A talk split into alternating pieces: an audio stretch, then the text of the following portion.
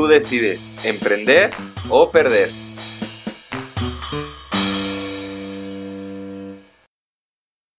¿Alguna vez has tenido la intención o te ha pasado por la mente la idea de ser emprendedor? Si la respuesta es sí, déjame decirte que estás en el lugar indicado, porque aquí te vamos a mostrar diferentes caminos para poder llegar a tener un emprendimiento exitoso.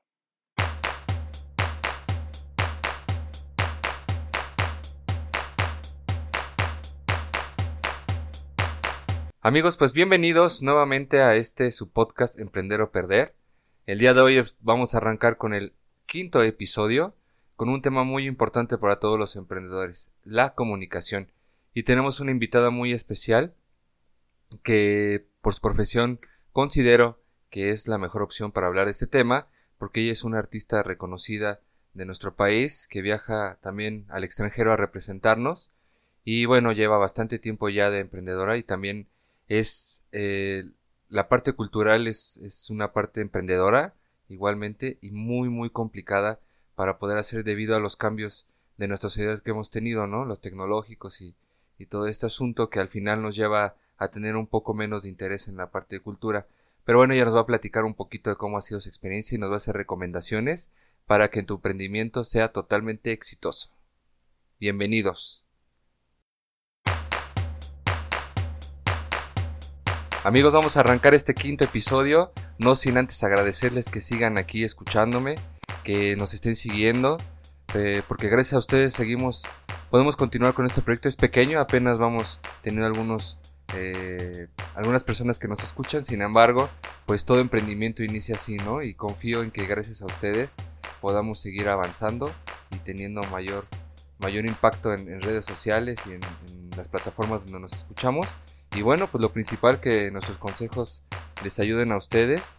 Y por favor, cualquier cosa que necesiten o algo, escríbanos. Estamos en Facebook, en Spotify, en Apple Music y algunos otros que pueden encontrar en nuestra página también.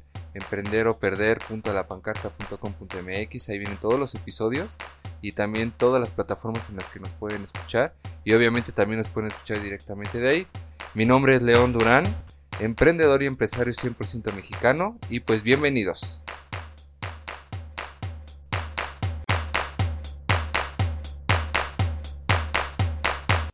Y bien amigos, me gustaría comenzar definiendo lo que es comunicación. Eh, comunicación se define como el proceso de transmisión e intercambio de mensajes entre un emisor y un receptor. Se deriva de la palabra del latín Comunicatio, que significa compartir, participar en algo o poner o poner en común. Es muy importante mencionar que a través de la comunicación todos los seres humanos comparten información entre sí. Por lo tanto, podemos considerar que es uno de los actos más importantes y esenciales para la vida en una sociedad. También podemos encontrar en muchos casos que comunicación significa la conexión entre dos puntos. Por ejemplo, cuando un transporte realiza una comunicación entre dos ciudades, está haciendo un medio de comunicación que sería la, carretera o la autopista o los medios de comunicación, en este caso las telecomunicaciones. Vamos a hablar también de los elementos, elementos básicos de la comunicación. Como bien sabemos, pues primero es el emisor, quien es la persona o las personas que emiten el mensaje, el receptor, las personas o la persona que está recibiendo el mensaje, el código, que es, son los diferentes signos o palabras que van a crear el mensaje, como gestos, símbolos, el mensaje, que es la información o conjunto de los datos que se transmiten. Tenemos también el canal de comunicación, que es el medio físico que se va a utilizar para enviar el mensaje. En este caso, pues podríamos hablar, por ejemplo, este podcast es un medio de comunicación. El canal de comunicación es precisamente la plataforma en la que me van a escuchar. Un teléfono, una televisión, el internet. El ruido son todas esas distorsiones que pueden influir en la recepción del mensaje original y pueden ser tanto del emisor como del canal o del receptor. Y bueno, el contexto o la situación en la que nos estamos manejando es muy importante que siempre ambas personas o ambos, ambos lados de la comunicación tengan eh, conciencia plena del tema que se está manejando. Y si no, pues es, es totalmente responsabilidad del emisor de, de acoplarse a la manera o al conocimiento que tiene el receptor de, lo que queremos nosotros transmitir por medio del mensaje para que puedan ellos tener una comprensión clara y precisa de lo que nosotros queremos transmitir.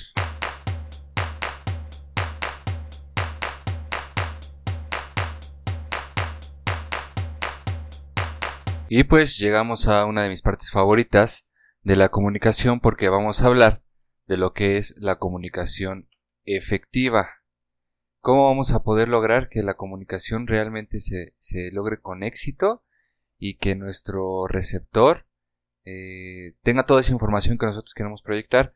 No olvidemos que es muy importante que nos pongamos en cuenta de que cuando nosotros somos los emisores tenemos una gran responsabilidad porque al, utilizar ese canal y mandar este mensaje, pues precisamente nos volvemos como, como la ley en el tema, ¿no? O sea, quien nos está escuchando y nos está dando la oportunidad de ponernos atención, como el día de hoy ustedes con este nuevo episodio, pues tengo la gran responsabilidad de que toda la información que yo esté dando sea veraz y concreta, porque posiblemente, y eso espero que ustedes me escuchen, y, realmente se convencen de lo que yo estoy diciendo. Entonces, tiene una gran responsabilidad que tengamos todos en cuenta de que todo lo que nosotros digamos lo van a estar escuchando con atención y posiblemente nos hagan caso y lo utilicen para transformar sus vidas o para su trabajo o para lo que nosotros hemos enfocando ese mensaje. Entonces, vamos a hablar un poquito de lo que significa la parte de la comunicación efectiva. Pues esto lo vamos a lograr de manera que el, receptor pueda recibir el mensaje de forma exitosa. ¿Cómo vamos a lograr esto? Pues es importante que el emisor eh, sepa con claridad qué es lo que quiere transmitir y que esté al tanto de todas las cualidades de la persona a las personas que los quieran escuchar o a los que están enviando el mensaje para así formular un mensaje que sea lo más acertado posible. ¿Cómo vamos a lograr esto?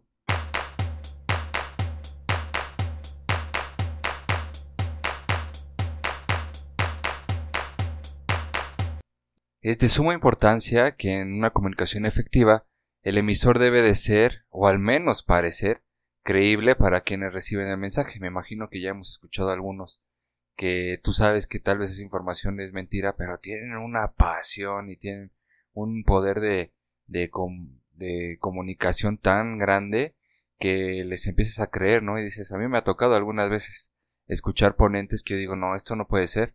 Sin embargo, lo dicen con una credibilidad tan gigantesca que dices, o sea, de verdad podría ser verdad, ¿no? Y sin embargo no lo es, pero tienen toda esa eh, ese manejo de la comunicación efectiva muy muy bien arraigado y, y muy bien realizado y efectuado a la hora de estar frente al público.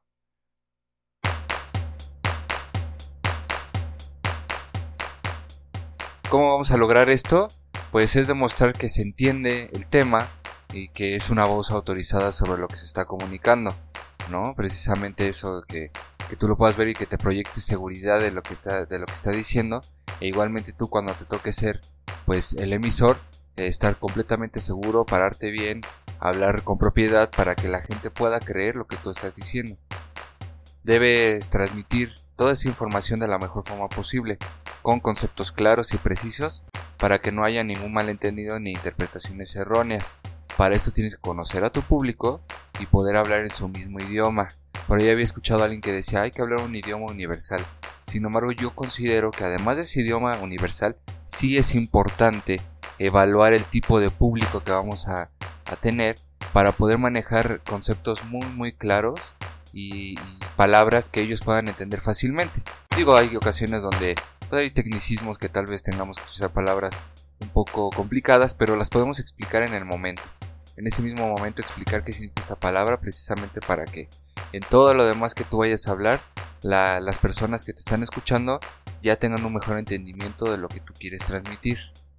El mensaje formulado no solo debe de ser racional o contener información técnica, sino también debe de ser emocional.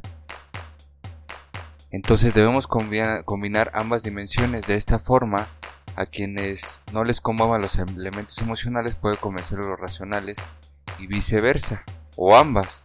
Podría ser el mejor de los casos, ¿no? Es una buena estrategia para aceptar y generar una mayor aceptación de la atención del receptor del mensaje.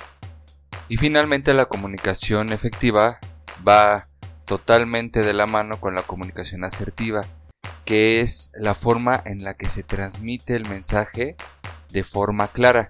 Esto aplica no solo al contenido de la comunicación, sino también a los elementos que lo acompañan, como los gestos y sonidos.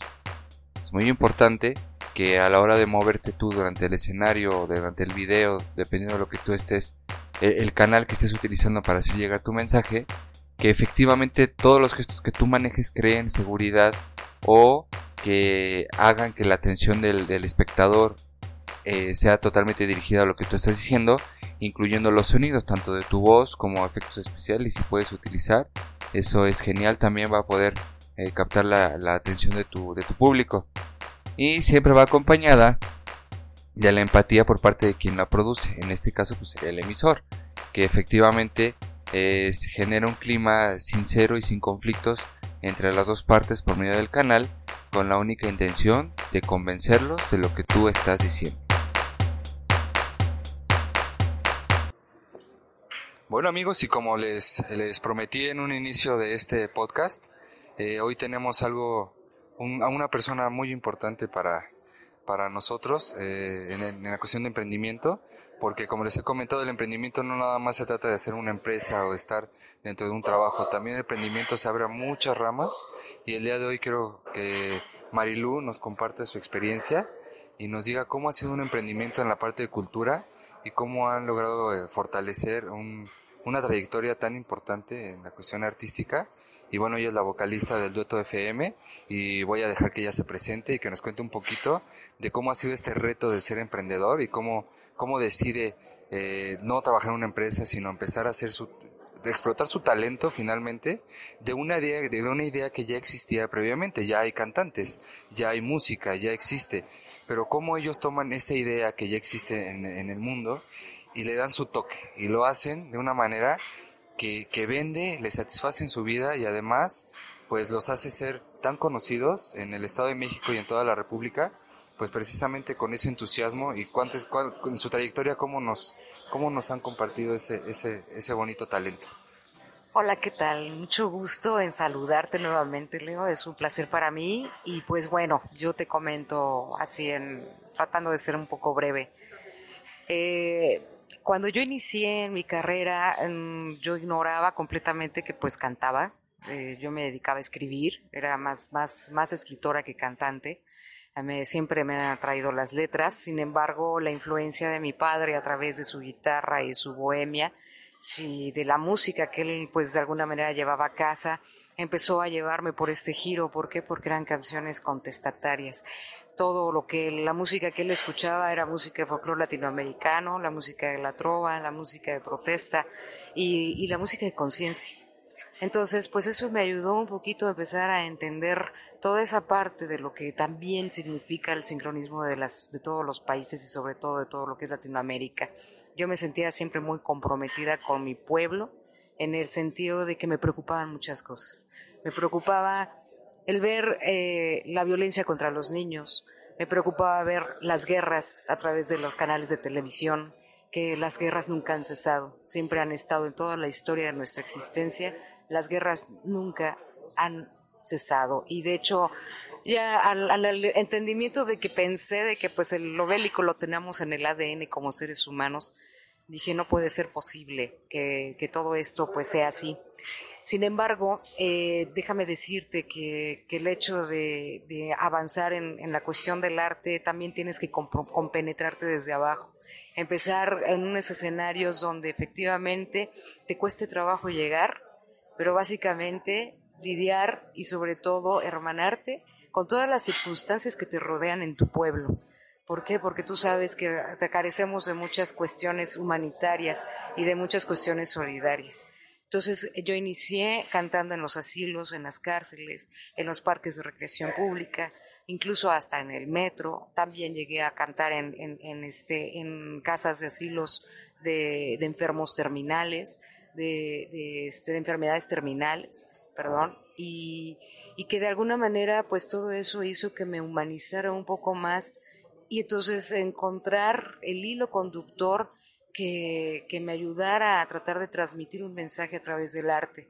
Entonces, al momento de que descubrí que podía tener la voz y además la poesía para hacerlo, y que habían canciones en las cuales me sentía yo identificada, empecé a tomar este rumbo de la música eh, contestataria, de la música folclore latinoamericano, de la música de nuestros orígenes mexicanos, y que de eso de alguna manera pues también hacerlo más integral, siendo solidaria con, con todos aquellos que nos escuchaban. Por eso es que cuando me dicen es que eres una gran cantante, yo digo no soy gran cantante, yo soy cantora del pueblo. Yo soy una manifestación de lo que mucha gente quiere decir y, lo dice y yo lo digo a través de la música, a través del canto. Entonces, eso es lo que me ha ayudado muchísimo, el ser solidaria, el también compenetrarme con mis, con mis, este, con mis eh, compatriotas, con mis hermanos mexicanos, también con mis hermanos latinoamericanos, y eso nos ha ayudado a que de alguna manera sigamos adelante. Ah, eh, esto es como un sueño, jamás puedes dejar de perseguir tus sueños yo creo que es parte de lo que te hace ser emprendedor. No puedes dejarte, a veces hay que ser un poco rebeldes, un poco irreverentes, para que de alguna manera rompas con todos los estigmas que muchas veces el, ser eh, eh, con una educación antigua o a través de una, de una educación conservadora no te lo permite. Y sin embargo, si tú rompes paradigmas y sigues de necio y sigues insistiendo sobre lo que es tu causa, vas a lograr muchísimas cosas maravillosas. Así como nosotros, nosotros lo que hicimos fue hacer una promotora artística, donde podamos incluso hacer que nuestros camaradas artistas, que también es una comunidad vulnerable, tengan un espacio, tengan vínculos y filtros para poder ellos, poder ellos mostrar lo que tienen de propuesta, ya sea musical, ya sea literario, ya sea este, dancístico, ya sea incluso de arte plástico. Entonces, lo que hacemos es precisamente crear generar espacios, buscar los espacios necesarios para que ellos puedan de alguna manera pues mostrar lo que saben hacer, proponerlo ante la sociedad, pero que es totalmente cultural. Precisamente cada uno de los artistas que nosotros presentamos, ellos tienen una propuesta que tiene una alternativa constructora para un país renovador, para un futuro mejor y sobre todo pues que muchos de los que están integrados son jóvenes. Los jóvenes son nuestra mayor preocupación, los jóvenes son nuestra materia premiante. ¿Por qué? Porque ellos siempre están en búsqueda de un mejor futuro.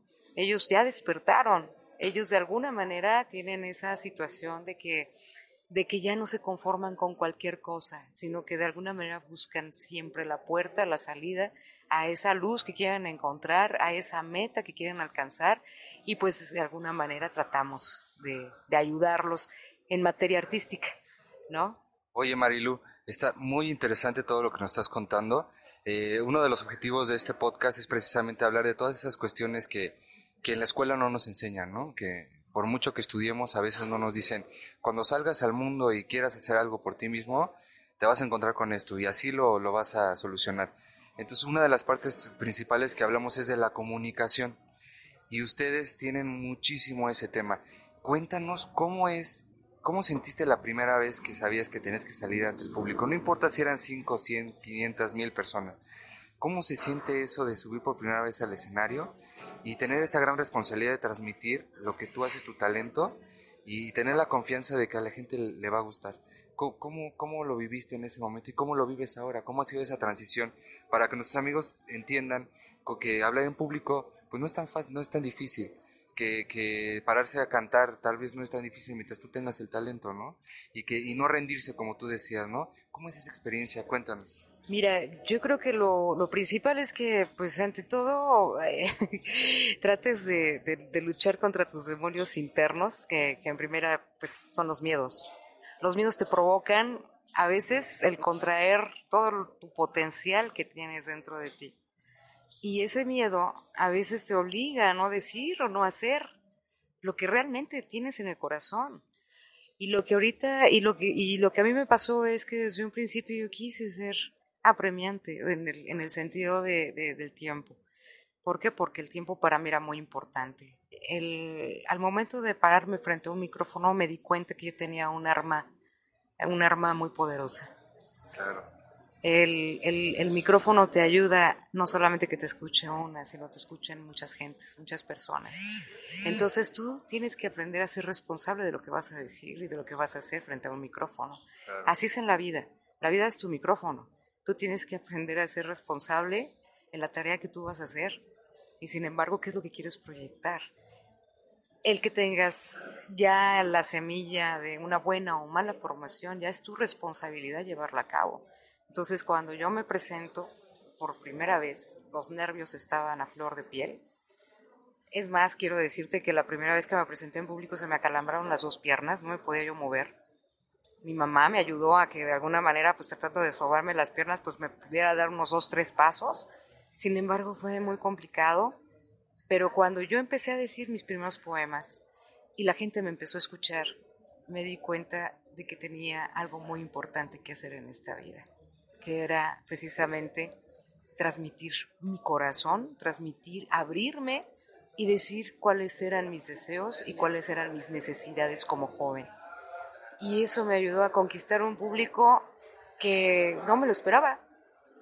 Y con el paso del tiempo a identificarse muchos jovencitos y muchas jóvenes como yo y a entender a sí mismas que ellos podían hacer lo mismo y entonces empezaron a copiar muchos aspectos. Al menos en mi entorno me di cuenta que logré ser un, un pequeño ejemplo bueno para ellos.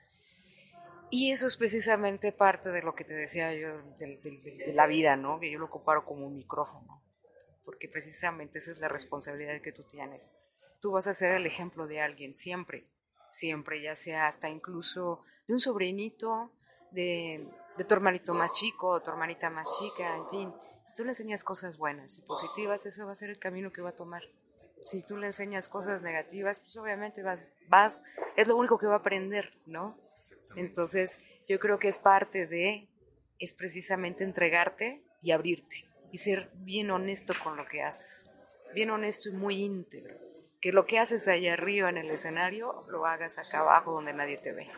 Claro, y como lo hemos mencionado, al final eh, tú te decidiste hacerlo, dijiste voy a emprender en esto porque creo que soy buena, porque me gusta hacerlo y ibas enfocada hacia, hacia un público, ¿no? Y de pronto es lo que les digo amigos, a veces tenemos un producto o un servicio que lo vamos a enfocar hacia, hacia un público y cuando sale al mercado nos damos cuenta que va, a quien lo va a comprar o quien lo va a escuchar es totalmente un público diferente.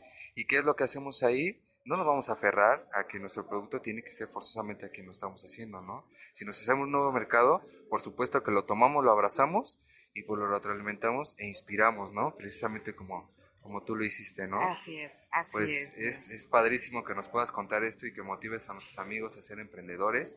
¿Algún consejo que les quieras dar tú en tu ámbito, precisamente quien lo inicie? Sabemos que ser emprendedores de valientes. Así es. Solo los valientes podemos hacer esto y vamos a tener muchos fracasos y va a haber lágrimas y va a haber pérdidas de dinero y va a haber muchas cosas, pero también hay aplausos, ¿no? También hay gente, inspiramos, ¿no? Esa gente que empieza a replicar lo que nosotros hacemos Así es. ¿Y qué, consejo les puedes dar? No se rindan, no hagan esto, hagan esto. ¿Qué les puedes decir tú? Yo lo, lo, que, lo único que les puedo decir es, hagan de cuenta que hoy llega alguien, su, no sé, alguien X, de otro mundo, y les dice, tú tienes 24 horas de vida. En esas 24 horas de vida vas a hacer lo que quieras. Pero en 24 horas se va a acabar. O sea, es tu último minuto de vida. ¿Qué es lo que vas a hacer? ¿Cómo piensas terminar? Y eso es, pues yo creo que más bien mi mensaje. Hagan de cuenta que hoy alguien llegó y les dijo que tienen 24 horas de vida. ¿Qué es lo que van a hacer finalmente durante esas 24 horas? ¿Cómo lo van a aprovechar? Pues a lo mejor algunos van a decir, no, pues yo me voy a ir a una pachanga, una fiesta, voy a emborrachar y me voy a poner hasta atrás. Algunos otros van a decir, pues a lo mejor voy a abrazar a mi madre, a mi padre, si todavía los tienen. Les voy a decir que los amo, los adoro los, los voy a disfrutar en mis últimos 24 horas de vida. O a lo mejor en esas 24 horas de vida voy a hacer algo que perdure para siempre en el corazón de los demás que queden vivos. Está muy padre esa, ese consejo, esa reflexión. Efectivamente, amigos, si tenemos 24 horas, ¿cómo vamos a, dejar huella en este mundo? Así es. Para que siga, si, todo lo que nosotros queramos hacer, pues trascienda más allá, ¿no? Y a pesar de que se nos acabe la vida, tener la garantía de que nuevas generaciones van a ir, van a poder llenarse de este, de este bonito mensaje. pues Marilu, muchas gracias, por favor. Eh, repite a, a nuestros amigos tu nombre, dónde te pueden encontrar en redes sociales, cómo pueden escuchar tu música, tu arte para inspirarlos, ¿no? Que es, lo más importante. Claro que sí, León. Mira, a nosotros nos pueden encontrar en las redes sociales como Dueto FM, en Facebook, o bien con mi nombre, Mariluz Anela, que soy integrante del Dueto FM. También tenemos la página de la promotora artística del Valle de México. Y ahí en nuestras redes pueden encontrar también en, pues, las carteleras y los este, banners donde vamos a estar próximamente presentándonos Ahorita estamos en una gira que se llama Música en tu ciudad, en todas las alcaldías, en varias alcaldías de la Ciudad de México. Eh, nosotros finalizamos el día 8 de diciembre, son todos los domingos. Y pues este domingo vamos a estar en la alcaldía de Gustavo Amadero, en el Deportivo Galeana. Y el próximo domingo vamos a estar en el Jardín Hidalgo de la alcaldía de Escaposalco, en punto de las 6.20 de la tarde, los dos domingos, y pero están cordialmente invitados desde las 3 de la tarde a que asistan a todo lo que es el recorrido de la, de la serie de eventos que van a estar presentándose, porque todos son unos artistas valiosísimos y muy talentosos. Y además que ustedes apoyan, ¿no? Entonces, pues si ahí entre nuestros amigos hay algún emprendedor que no tenga mucha idea de cómo hacer esta parte de enfocada hacia, hacia los artistas, pues con mucho gusto los pueden contactar a ustedes y pues los van a asesorar y con mucho gusto los van a apoyar como han apoyado a muchos y como ustedes también los apoyaron, ¿verdad? Así es. Muchísimas gracias Marilu. Al contrario. Te esperamos próximamente. y pues amigos, ya saben, sintonícenos en Spotify, en iTunes o en la red de su preferencia. Y pues muchas gracias. Muchas gracias a ti, León, y muchas bendiciones. Igualmente, gracias. Gracias.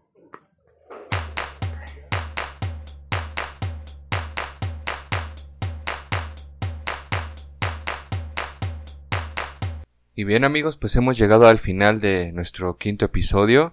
Eh, quiero agradecerle nuevamente a Marilú por, por habernos dado esta pequeña participación y estos consejos para los emprendedores.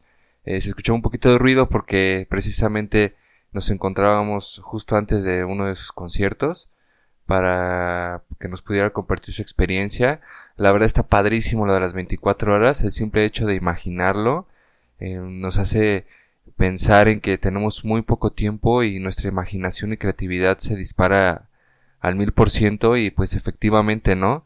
Todos los emprendedores que somos valientes, pues buscamos eso, ¿no? A realizar alguna actividad o algo que nos pueda generar eh, una mayor eh, em, permanencia en la, en la vida de los demás, sin importar dónde estemos, que sepamos que estamos haciendo un bien por la humanidad y entre más trabajemos y más hagamos este tipo de proyectos, pues podemos llegar a muchísima más gente gracias a la tecnología. Como el día de hoy que me están escuchando, pues es gracias a, a todos estos avances y la, la, oportunidad que nos dan las plataformas para poder eh, subir nuestra, nuestras charlas y nuestra información. Y pues les agradezco mucho nuevamente a todos ustedes igual su, su aceptación y pues que nos estén siguiendo por favor escríbanos, coméntenos. Eh, tienen la página, ya se las mencioné anteriormente, es emprenderoperder.lapancarta.com.mx y ahí pueden escribir sus comentarios o por Facebook igual nos encuentra como Emprender o Perder y pues también en todas las plataformas como Apple Podcast, Spotify, SoundCloud, uh, TuneIn y Stitcher, entre otros. Pues muchísimas gracias y aquí estamos eh, con ustedes para poderles subir el siguiente episodio. Hasta la próxima.